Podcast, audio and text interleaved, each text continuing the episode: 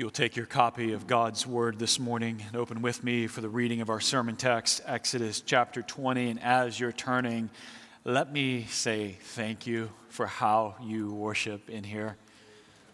You know, whether there's 50 of you or 250 of you, it is such a joy to my heart to hear you engage and to lift up the name of our glorious Savior together. Thank you. Worship team, Sean, thank you. I, I watch these guys and gals up here. They just spent a lot of energy at 9 a.m., and here they are again. And it's real in their hearts, and I can hear it real in your souls. Thank you for how you worship our Savior. Exodus chapter 20 for the reading of our sermon text, the next to last time we will hear these words read prior to this sermon. You will hear them read many other times. God spoke all of these words, saying, I am the Lord your God who brought you out of the land of Egypt and out of the house of slavery. You shall have no other gods before me. You shall not make for yourself a carved image or any likeness of anything that is in heaven above, or that is in the earth beneath, or that is in the water under the earth. You shall not bow down to them or serve them, for I, the Lord your God, am a jealous God visiting the iniquity of the fathers on the children to the third and fourth generation of those who hate me, but showing steadfast love to thousands of those who love me and keep my commandments. You shall not take the name of the Lord your God in vain, for the Lord will not hold him guiltless who takes his name in vain. Remember the Sabbath day to keep it holy. Six days you shall labor and do all of your work, but the seventh day is a Sabbath to the Lord your God. On it you shall not do any work, you, your son, your daughter, your male servant, your female servant, livestock, or the sojourner who is within your gates. For in six days the Lord made the heaven and the earth, and the sea and all that is in them, and rested on the seventh day. Therefore the Lord blessed the Sabbath day and made it holy. Honor your father and your mother, that your days may be long in the land and that the Lord your God is giving you. You should not murder shall not commit adultery. You shall not steal. You shall not bear false witness against your neighbor. You shall not covet your neighbor's house. You shall not covet your neighbor's wife, male servant, female servant, ox, donkey, or anything that is your neighbor's. Let us pray together.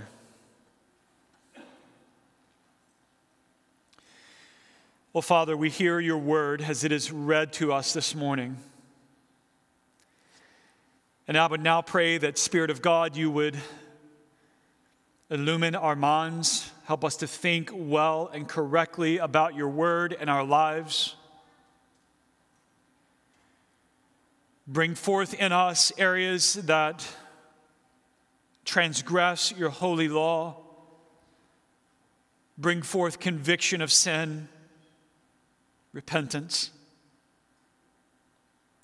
through your word this morning, build us up in the most holy faith. Strengthen your people. Call us to you, our God, our refuge, our rock, our stronghold. If there would be those online or here present in this auditorium who are not believers in Jesus, May the law have its holy work, exposing our sin and calling us to Christ and faith alone in Him. So, Father, bless now our time as we devote our minds and our hearts to your word. Strengthen us today that we might live lives worthy of the calling with which you have called us in Christ. We pray that in Jesus' name. Amen.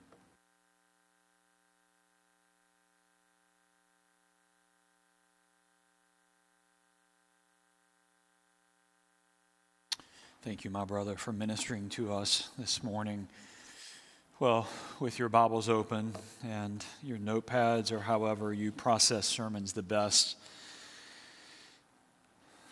let us hear now from this important text for us today. Exodus chapter 20, our focus today is really simple. Verse number 16, the ninth commandment, as I mentioned earlier.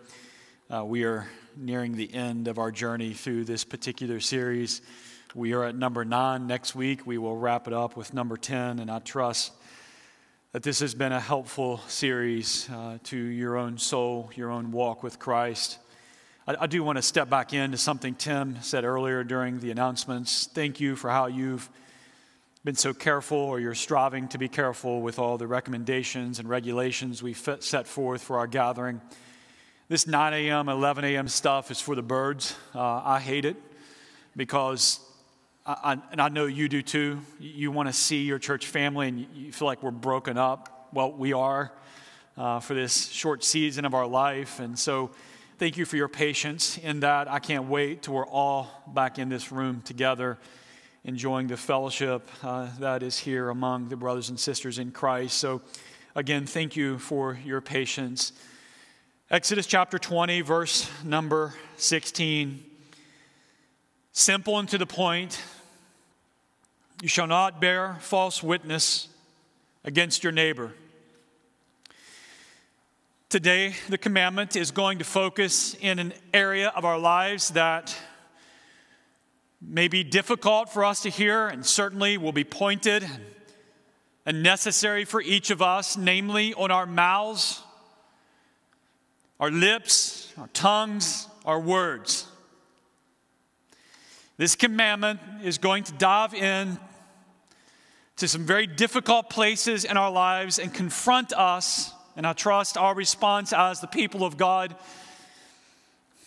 is one of repentance and obedience before Christ. This commandment in specific is going to deal with words that come out of our mouths about our neighbors. As a matter of fact, there's going to be two specific commands that deal with our lips or our words. If you, if you let your eyes linger back to verse number seven or command number three, it is there we find this idea in relationship to God. God is concerned about our lips or our mouths or our words in relationship to Him. Command number three you should not take the name of the Lord your God in vain. And you hear the seriousness of how God views that particular command with the next statement the Lord will not hold him guiltless who takes his name in vain.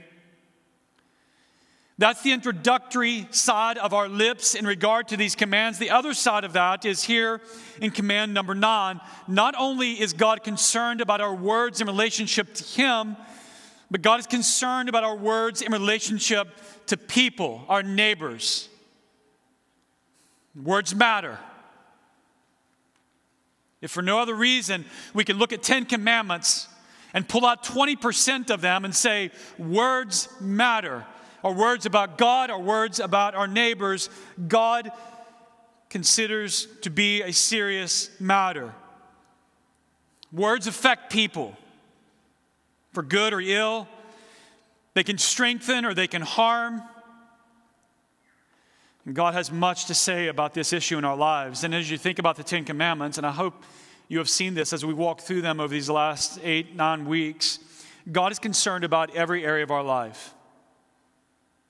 I found this kind of interesting about the Ten Commandments. He's, he's concerned about our worship. He's concerned about our mind and how we think about Him. He's concerned about our relationship. He's concerned about our emotions. He's concerned about our actions, our external actions. He's concerned about our lips and our words. God has this deep concern about the whole of our lives and the grace and the wisdom of these commandments as they now speak into us and they form for us a life, if you will, that is pleasing to our Father. Let me give you the outline for this morning before I jump into this. We've got five points.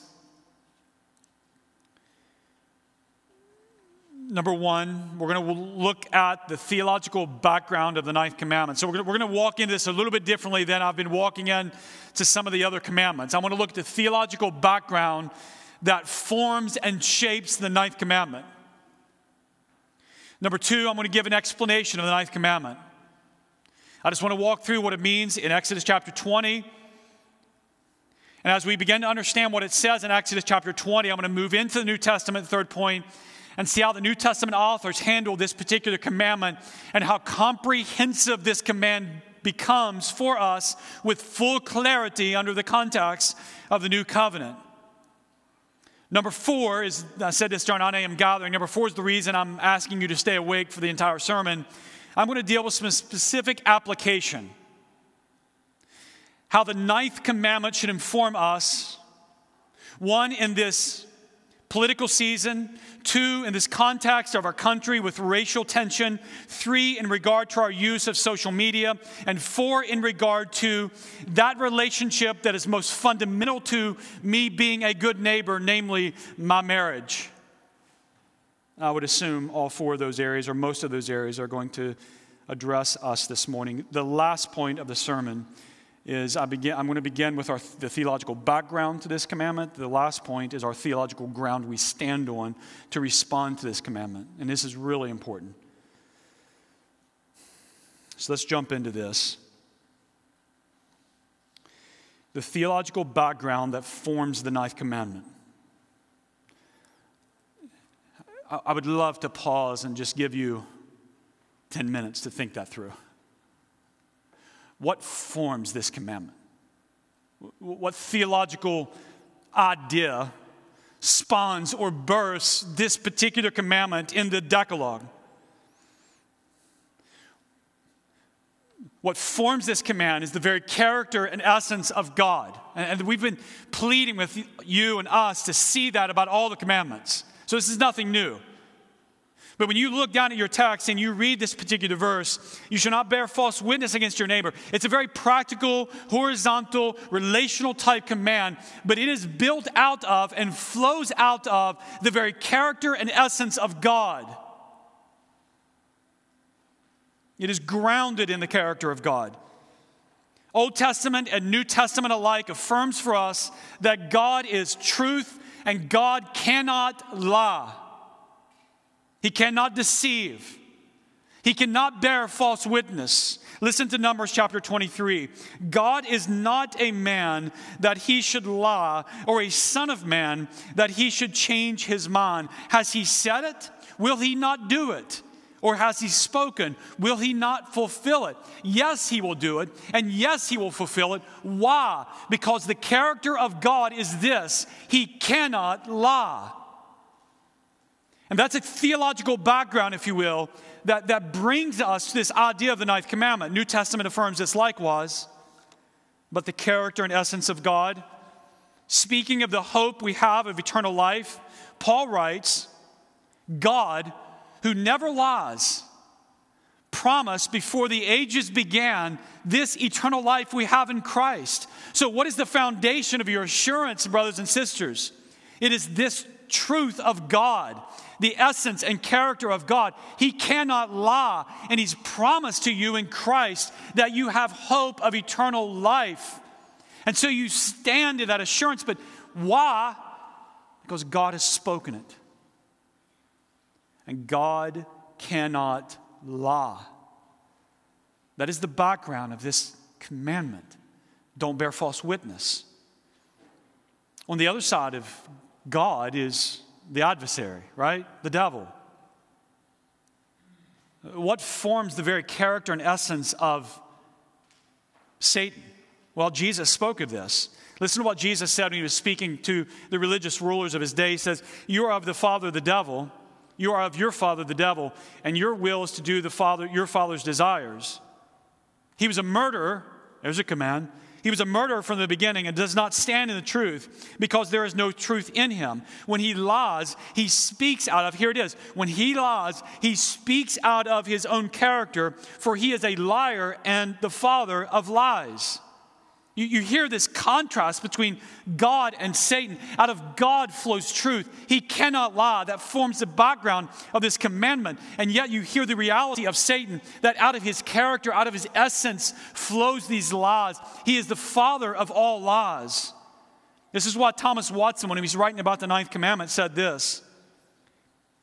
Let this, I, I'm going to try to use pronouns that encompasses all of us because this command is going to go right after all of our hearts. There's not a person in this room that escapes this command. Watson writes He that raises a slander carries the devil on his tongue. He that receives a slander carries the devil in his ear. Why would Watson say that? It's because of what Jesus said in John chapter 8 Satan is a liar and he is the father of lies. So if we entertain slander, and I'm coming to that in just a moment in regard to this particular commandment, if we entertain slander, if we speak slander, then the devil's in our lips and he's in our ears. Only a Puritan can speak like that. So it shouldn't shock us as we think about the ninth commandment, as we approach this commandment, that God hates lies.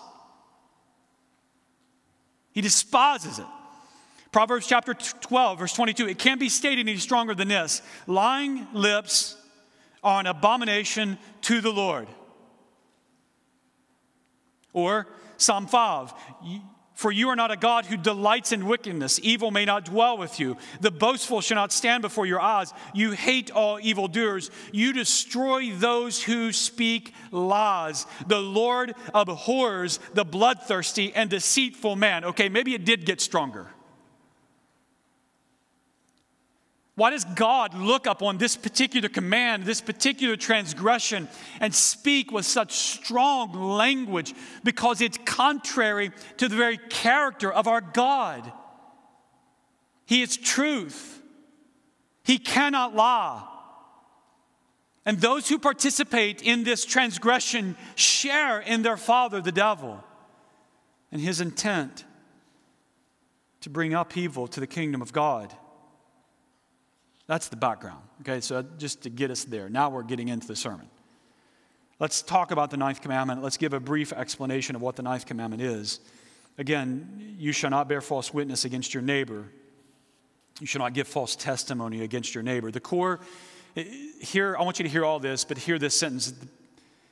The core idea behind the ninth commandment is that we are not to use our words to bring harm to our neighbor. Now, we're going to work out what the ninth commandment specifically is addressing, but let's start there. The core idea behind the ninth commandment is that we are not to use our words to hurt our neighbor. This command takes us, if you look back at your Bibles, this command takes us to the ultimate violation of giving a false testimony against our neighbor in the court of law which has as its aim the idea of injuring someone or hurting someone. So if you go back and reread the commandment, it's a legal idea. You should not bear false witness against your neighbor. He's brought us into the courtroom, if you will. Phil Ryken writes this. This is helpful to me as I think about the Ten Commandments.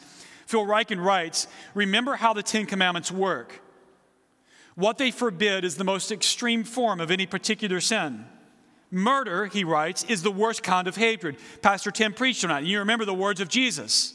Murder is the worst form of hatred. Adultery, remember we, we spent time on the issue of adultery and how it devastates families. He writes, adultery is the most destructive sexual sin because of the fallout of it, and so on. And he continues, similarly, the ninth commandment forbids the deadliest lie one that can condemn an innocent man for a crime he did not commit. So the, the, the, commandments call us to this don't give false witness against your neighbor. It's the most serious form of lying because reputation and life could be at stake in the person your transgression is against. So the ninth commandment is built on this idea. Or, excuse me, the justice system is built on this very idea. It's built on the idea of truthful testimony. Whether it be ancient or contemporary cultures, this is how it has always been. And records of antiquity confirm this idea that even those who would give false testimony in a court of law that could bring the death penalty upon a person, they themselves would be subject to death. It's a serious matter. Rooker, in his book on the Ten Commandments, writes the assurance of truthful testimony is a social condition that is essential for human survival. Communal living is not possible without minimal trust in the veracity of one's words. The obligation of courts to adjudicate conflicting claims cannot be met unless it is assumed that truthfulness will prevail. And you get the idea behind what Ryken was saying a moment ago. This is like the ultimate form of lying. Because in this context, you can bring immense harm to the person you're bearing false witness against. The legal system is grounded in truthful testimony, be it the ancient world or even today, but especially in the ancient world where there was no DNA, no audio and visual recordings. So, under the Mosaic regulations, Moses is going to set up, God is going to set up specific ideas in regard to witnesses and this, this, this legal courtroom system. Deuteronomy chapter 19. A single witness shall not suffice against a person for any crime or for any wrong in connection with any offense that he has committed. A single witness doesn't do it. The call here, only on the evidence of two witnesses or three witnesses shall a charge be established. I mean, this is, this is serious business. If you're coming in to bring a charge against a person that could harm their reputation or bring harm to their life, the truthfulness of the testimony must be established. Hence, two or three witnesses. We see the same thing under church discipline. Speaking truth as a witness under the Old Covenant or the Mosaic regulations is elevated especially when the death penalty is at stake. Imagine this in our current system. Not only are multiple witnesses required in the case of a death penalty, but the witnesses will be central in likewise carrying out the punishments rendered. I mean, how that elevates truthful testimony. Listen to Deuteronomy chapter 17. On the evidence of two witnesses or three witnesses, the one who is to die shall be put to death.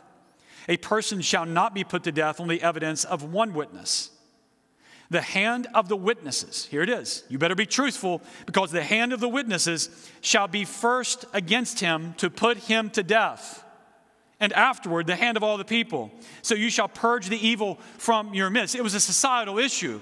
Truthfulness in the context of a court system was absolutely crucial for a society to function.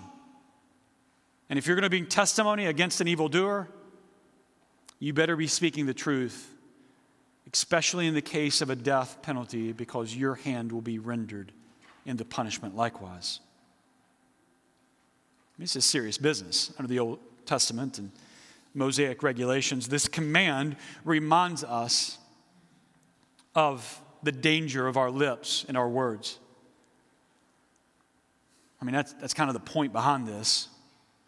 If you bear false witness against your neighbor, what's being elevated here in this particular command is the danger of our lips and our words as we think about them in relationship to others. The scriptures are absolutely clear. The danger of that little piece of flesh that exists between your two lips, your words, your tongue. Listen to James. I have to think James has command 9 behind his thoughts. Listen to what James says A tongue is a small member, yet it boasts great things. How great a forest is set ablaze by such a small fire. And the tongue is a fire, a world of unrighteousness. The tongue is set among our members, staining the whole body, setting on fire the entire course of life, and set on fire by hell. For every kind of beast and bird, of reptile and sea creature can be tamed and has been tamed by mankind, but no human being can tame the tongue. This is why the ninth commandment exists. You think about it, in our world, there's not a beast we cannot tame. I remember taking the kids to the Columbus Zoo uh, many times when they were younger and setting in various exhibits and watching these powerful animals and how not only powerful they were, but at the end of the day, they had been captured by and subdued by humans. They were under us. Big, powerful creatures. And James says here this little blaze, if you will, this little thing within us, the tongue, our words, no human being can tame the tongue. He says, It is a restless evil, it is full of deadly poison. While we bless the, our Lord and Father, with it we curse people who are made in the likeness of God. From the same mouth came blessings and cursings. My brothers, James writes, these things ought not to be so. Does a spring pour forth from the same opening both fresh and salt water? Can a fig tree, my brothers, bear olives or a grapevine produce figs? Neither can a salt pond yield fresh water. This is the danger that exists. This is why the ninth commandment is so pointed toward us this morning. The danger that exists within our lives, our lips, our tongues, our words can have devastating effects on those around us. Now, lest we don't think this is an important issue, I'm going to back up in James and read another verse. Listen to how important James sees our words. He writes If anyone thinks he is religious and does not bridle his tongue but deceives his heart, this person's religion is worthless. We have to hear that. As we think about this ninth commandment and our words and how they can bring harm to our neighbors, we have to hear what James is calling us to here. We can confess Christianity. We can pursue Christ in all of these ways, but James makes it clear. He's the same one who wrote James 3. He's going to make it clear. If we do not bridle our tongues, we can pursue Christianity all we want to, but at the end of the day, our religion, in James' mind, is worthless. You see how important this issue is for God?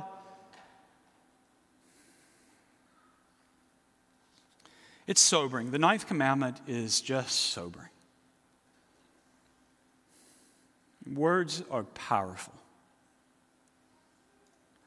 And once they leave your lips, there's no returning them back. I was telling 9 a.m. service, I was in Advanced Auto yesterday morning, or two mornings ago, and two individuals in front of me purchasing an item began to speak in very derogatory language toward our black brothers and sisters.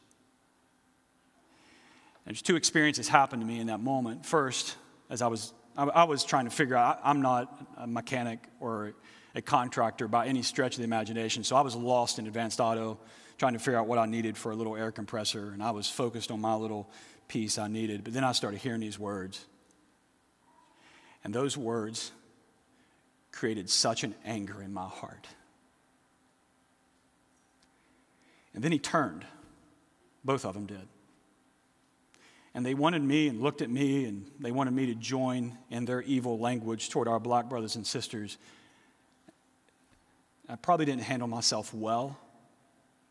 But it just, the first thing, I, the only thing I could think of in the moment when he looked at me, said, You're a fool.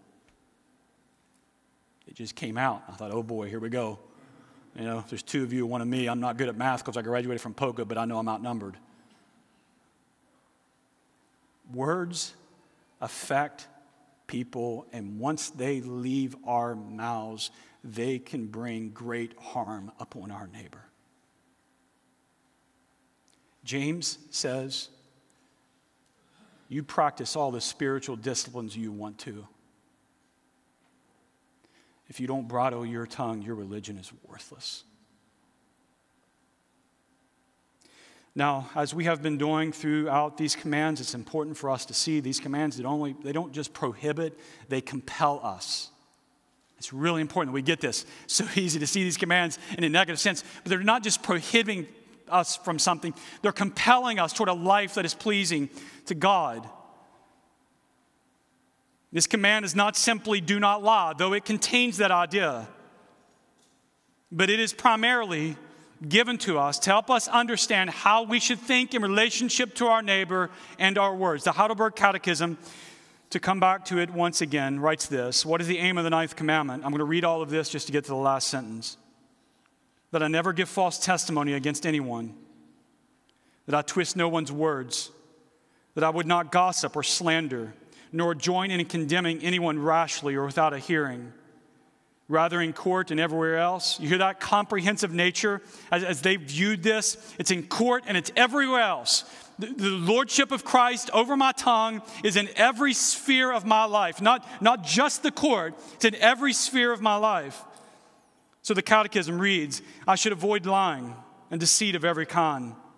These are the very devices the devil uses, and they would call down on me God's intense wrath. I should love the truth speak it candidly and openly acknowledge it. And here's why I'm reading this catechism, this last sentence. And I shall do what I can to guard and advance my good, my neighbor's good name. This is what it compels us to, not to refrain simply from bearing false witness or lying or deceiving or slandering, but it's compelling us to something greater than just a prohibition. It's calling us to think about the good of our neighbor, which is the core of the second tablet. That I love my neighbor as I love myself, and then to think of my words and my lips and my tongue in relationship to that great commandment. How would I want to be treated? Therefore, I'm going to speak in that manner. New Testament isn't quiet on this. I've already read James. There's a number of passages where the New Testament author will pick up on a few of the commands and kind of bring them. We, looked at 1 Timothy 1 for, for multiple weeks and how the New Testament author, namely Paul, interpreted and understood these commands. This one's Ephesians 4. In Ephesians 4, you're going to see the sixth commandment, the eighth commandment, the ninth commandment. Listen to what Paul writes. If you want to turn, it's Ephesians 4 25 through 32. Listen to how Paul, I, I, think Paul writes this informed by the ninth commandment. You're going to hear the sixth, the eighth, the ninth. Listen to what he says. Therefore, having put away, here's the ninth, having put away falsehood, let each of one, one of you speak truth with his neighbor. You hear that? That's just the ninth commandment coming in to the New Testament. We are members of one another. Be angry. Remember what Jesus said about anger and murder. Be angry and do not sin. Do not let the sun go down in your anger. Give no opportunity to the devil.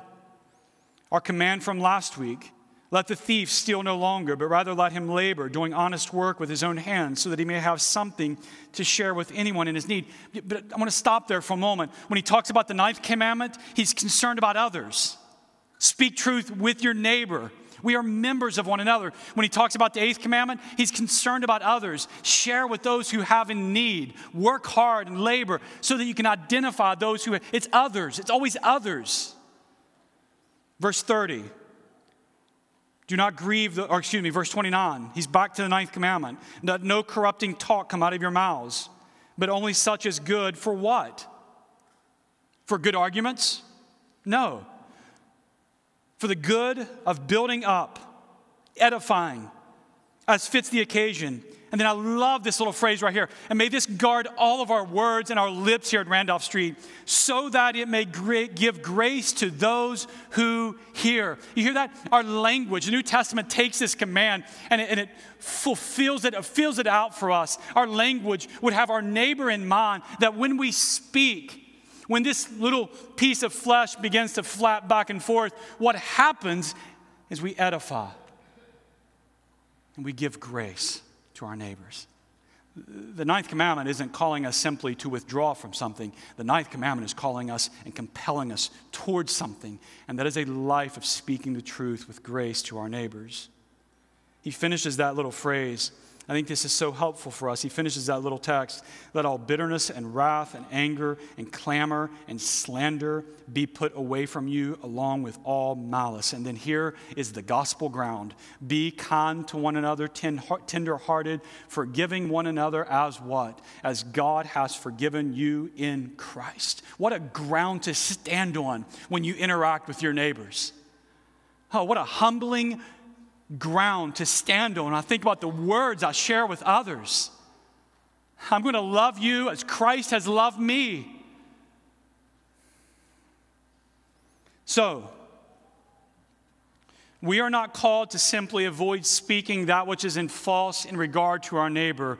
We are called to speak that which is true. We are called to fight against lies and slander and gossip, words that stir unnecessary controversy, knowing that we are a body together. We are united with one another in Christ, and our focus must be on words that build up and, to use Paul's language, give grace to those who hear us speak.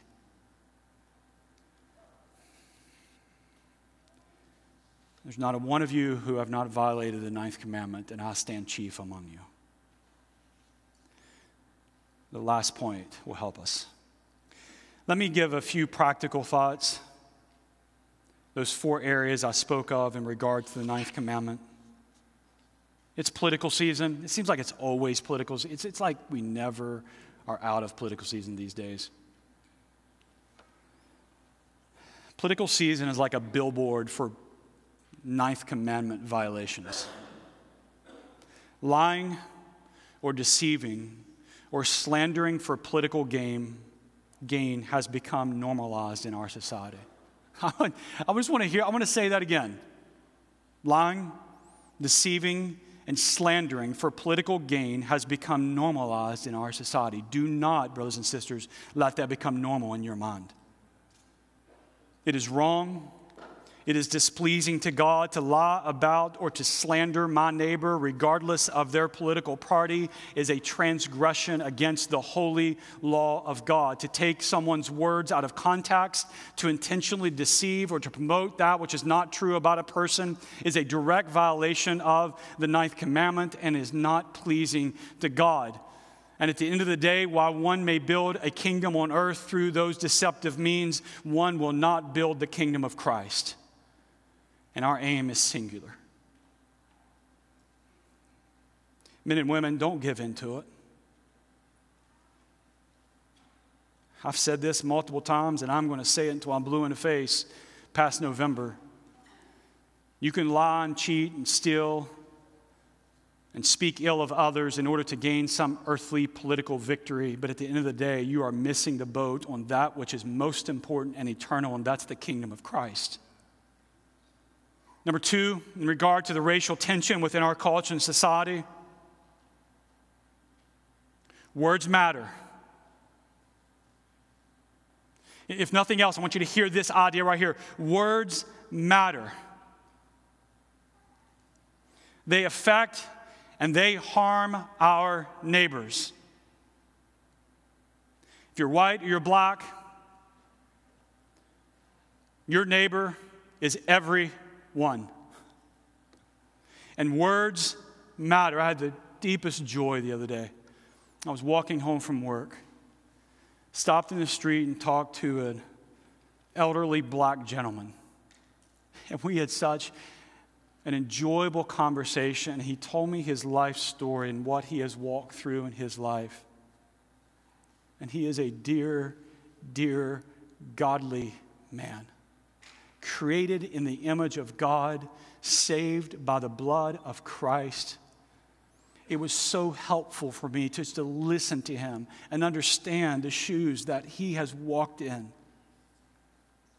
Let your words about this particular tension that exists within our society not be formed by CNN, Fox News, or the latest libertarian fad. Let your words be saturated by grace mercy, and Christ. Brothers and sisters, if you are going to err in this moment, if you are going to err, I'm pleading with you this morning. You err by speaking the words of Christ. You err by speaking with words of mercy and grace toward your brothers and sisters and toward your neighbor. Give me that guy and that gal every day of the week. Social media like our political world, the online world is a cesspool of what Paul warned the Corinthians about. 2 Corinthians chapter 12, in the midst of all of their struggles, he noted they were quarreling and jealousy and anger. You hear the commands behind this hostility and slander and gossip, and conceit and disorder. Let the ninth inform our online practices. I'm not a social media guru. I had control of the Facebook of Randolph Street for about three weeks until Lee changed the password on me. I, I don't understand that world well. But I do know this, thinking about the ninth commandment. It is not okay to throw around words and stir controversy and spread gossip and bring harm to our neighbor, especially our brothers and sisters in Christ. If you must use social media, let your typed words be filled with grace and mercy and Christ. Now, I get it. I get it. If you let your words on social media be formed by grace, mercy, and Christ, your retweets and your Facebook likes are probably going to plummet. I get it. Not many people get excited about grace, mercy, and Christ. But listen, you will glorify God. You will glorify God for marriage. I'll be married 20 years in September. and I don't say this to fall on my sword, I have violated the ninth commandment countless times to the most important neighbor of my life, my wife. It took me so many years to learn what I think is the core behind this commandment with regard to my wife. Men, women, husbands, wives, your words affect your most intimate neighbor, your husband, your wife. And once those words leave your mouth, they bring forth lasting and devastating effects. Let the ninth commandment inform our conversations with the most important neighbor of our lives, namely our spouses. So, if I could bring those four thoughts together very quickly on the practical side of things be a man or a woman who is known. No matter your circumstances, no matter the situation, be a man or woman who's known for your love for Christ, and let that love be evidenced by your grace filled, mercy oriented, love my neighbor type words. And in the end, you will glorify God and honor your Savior, and there your heart will find deep and abiding joy. Let me end this morning as I want to come back to the theological ground we stand on. Tim, I don't, I don't, this is the problem of having two services. I don't know if he said this during our 9 a.m. or 11 a.m. service last week. Maybe he said it both times. But when he came to the table last week, Tim called us back to Romans 6 and some of the language he used. When you look at this commandment, I, I see this commandment, and it's hard. I mean, I, this commandment filters into my heart, and it, it has tentacles that reach into so many areas of my life. This commandment tends to expose and open up the areas where I'm very self oriented and self centered. So I want to remind you of this, and we should have been reminding you of this every week, and hopefully we have in various words. The theological ground you stand on to pursue the ninth commandment is this if you're in Christ, you have been forgiven of your sins and you have been freed from the power of sin. You no longer bear the condemnation of your sin and you no longer live under the rule of sin. It is not your master. And texts like this call us to stop acting like sin is our master, but again to submit ourselves to Christ, recognizing his lordship over my life and my lips. I've been freed from the rule of sin. That is amazing truth. That is an amazing truth. What Christ accomplished on that cross simply doesn't have past effects. There are present realities to that victory that Christ purchased for us. I am freed from the rule of sin over my life. So I don't have to fight. I don't have to quarrel. I don't have to stir up controversy with my neighbor. I don't have to lie and deceive and slander. I don't have to build this false narrative of my life and promote my own selfish ends. Why? Because I am no longer a slave to sin, but I am free in Christ. So I can think about others. I'm freed from the tyranny of self. And now I can fulfill the law of God by loving my neighbor as myself. And I can put my neck on the line and love and to care for those as Christ has loved and cared for me. I am free to love my neighbor. I am free to pursue my neighbor's good. I'm free to be slandered and mocked. I'm free to be lied about because my identity doesn't lie in how you see me, my identity lies in Christ. I am free to sacrificially give my life and my goods for my neighbor. Because my end is not some temporal kingdom, but the glory of Christ. And there is my joy and there is my delight, and the gospel has freed me to that end. I have been freed by Christ for Christ. He is my joy, and He is my goal.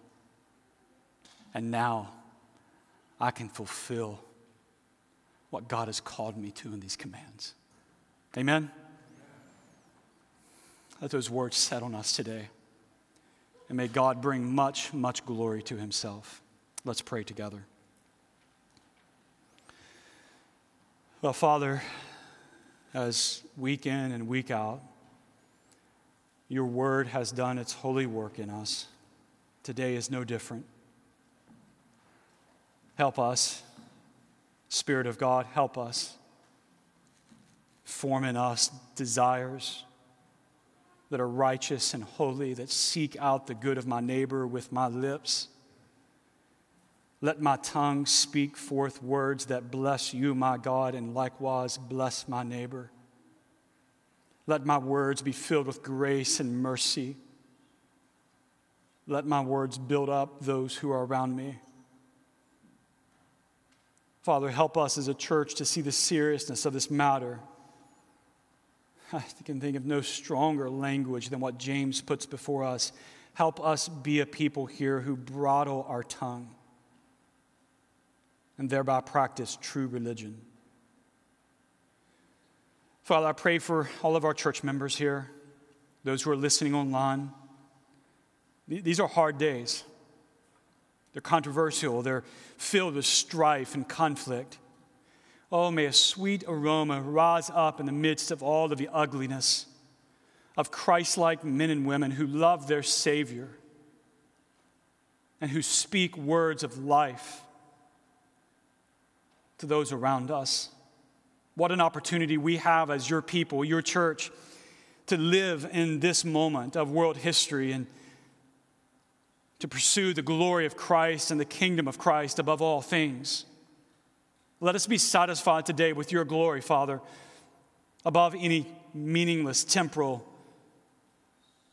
victory wrought by evil devices. Let us enjoy you. Let us enjoy obeying you. And may you, our God, be our goal and our end in all things. May your word inform us today. May we respond with obedience. I pray for any who may be listening online or present here who do not know Christ. May the law do its holy work and expose transgression and sin. May the law build in us what is true outside of Christ, and that is a hopelessness.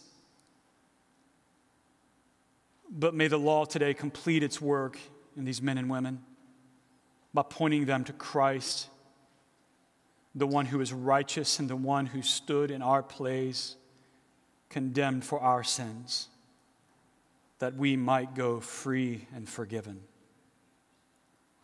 Oh God, would you grant repentance and faith for those who may be listening or present here among us? Thank you again, as hard as it is. Thank you again for your word. Build us up to mature, godly, holy men and women. For the glory of Christ, we pray. Amen.